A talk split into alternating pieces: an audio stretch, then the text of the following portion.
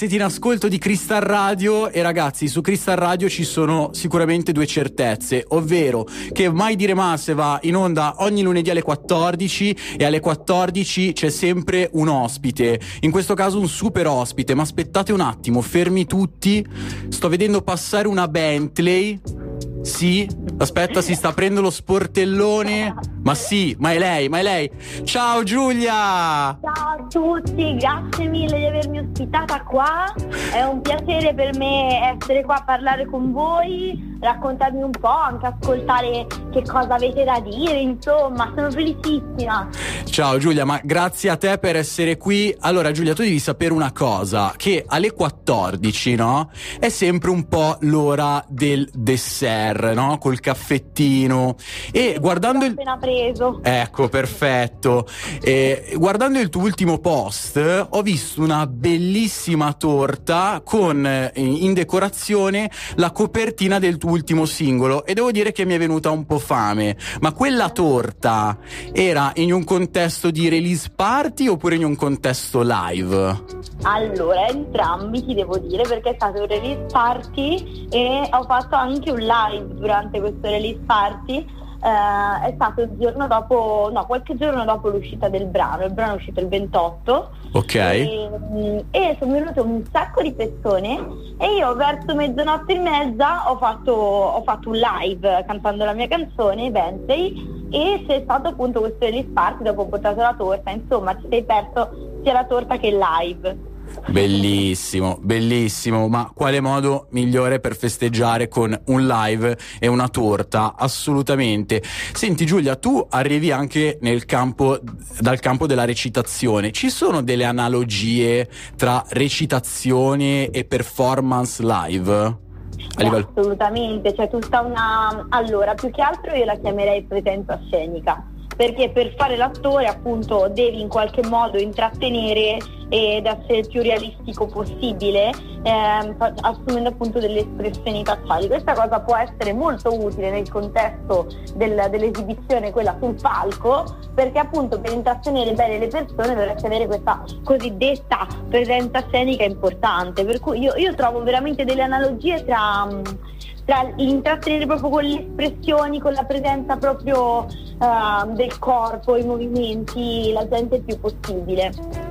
Eh sì, sì, la, la, presenza scenica è importantissima. Giulia, io, vabbè, il tuo singolo Bentley è una bomba e riascoltando i tuoi singoli precedenti ho visto che c'è un, poi correggimi se sbaglio, c'è stato un graduale passaggio alle sonorità trappeggianti. Questo tipo di sonorità è una sonorità che hai iniziato ad apprezzare dopo oppure è stata un po' la colonna sonora della tua adolescenza? Adolescenza?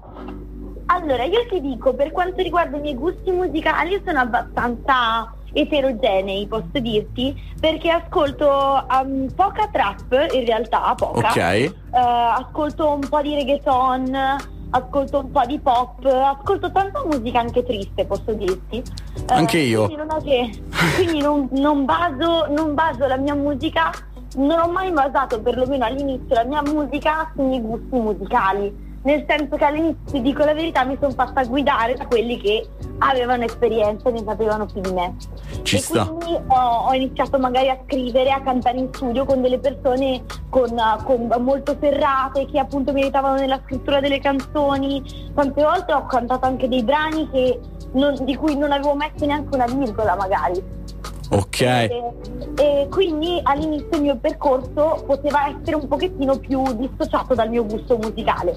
Adesso più vado avanti, più inizio a masticare musica e a capire come, come si compone un brano, come, che parole utilizzare, che ritmica mi piace e inizio a metterci sempre più del mio. Diciamo, piccola la mia canzone prima di, dell'ultima è stata più mia, nel senso che c'è stato della, del, proprio del mio dietro e invece in questa qui c'è stata proprio una completezza, nel senso che io ho assistito proprio a questa scrittura del brano. Ho scritto il testo insieme a questo ragazzo e abbiamo iniziato da zero insieme. Questa cosa è stata veramente utile perché io devo sentirmi le cose mie e per questo, questo mi permette di trovarmi un'identità. sì, sì, assolutamente è, è, importante, ma mh, mm, quando hai pensato di, di iniziare ad approcciarti nel, nel mondo musicale? Allora, io ti dico, sono sempre stata dell'idea molto convinta, io sono sempre stata una con l'idea abbastanza chiara, io ho sempre voluto fare l'artista, ho sempre voluto lavorare nel mondo dello spettacolo. Io adesso io non so come farò, però io voglio lavorare nel mondo dello spettacolo perché comunque non conoscevo nessuno che lo facesse, era piccola e, e non sapevo proprio da dove partire, per questo dicevo non so, non so come, ma, ma sì.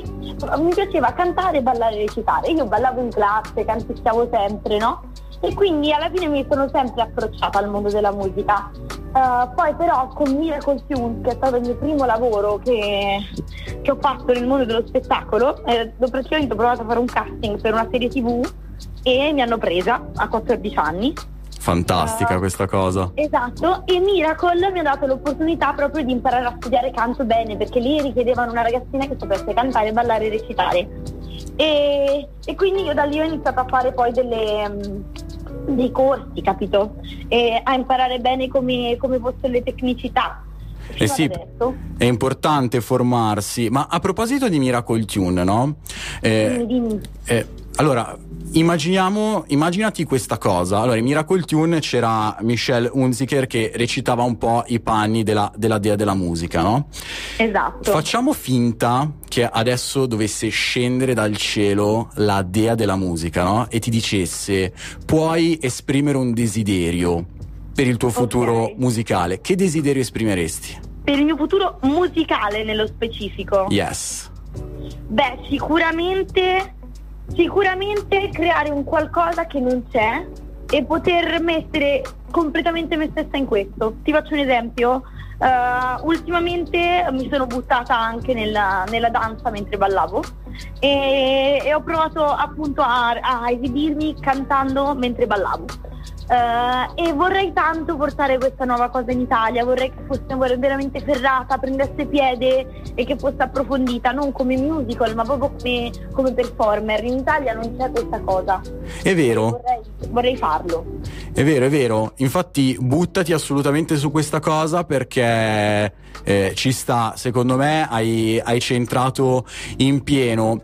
Giulia, prima di, di salutarci e, as- e, ascoltare il tuo ultimo singolo, ti faccio eh, questa domanda. Io sono solito fare queste domande un po' mistiche.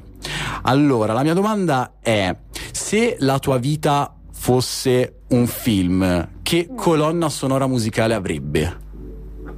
Ah, ok, ok, ci sta. Uh, posso dirti Masterpiece, uh, che è di Jessie J, non mi far fare una gaffa, adesso controllo subito, ma perché lei dice che, che sta lavorando al suo capolavoro, sì, Jessie J, che sta lavorando al suo, al suo capolavoro, c'è tanta pressione, eh, se, non, se, non, ti piace quello che scrivo mettilo pure via, non lo ascoltare ed è un po' la mia colonna sonora perché io vado avanti dritta prendendo tante porte in faccia perché sono molto convinta mia, de, del mio progetto e lo porto avanti perché mi dicono accomodati di qua, di là, devi, devi circondarti per forza di questa gente, mi dicono un sacco di cose che si devono fare nella vita per arrivare ma io voglio arrivare con i miei mezzi, voglio farcela con, con, con, con, il mio percorso, deve essere individuale, per cui quella è un po' la mia canzone che dice lasciatemi sbagliare perché tanto alla fine chi si impegna ce la fa.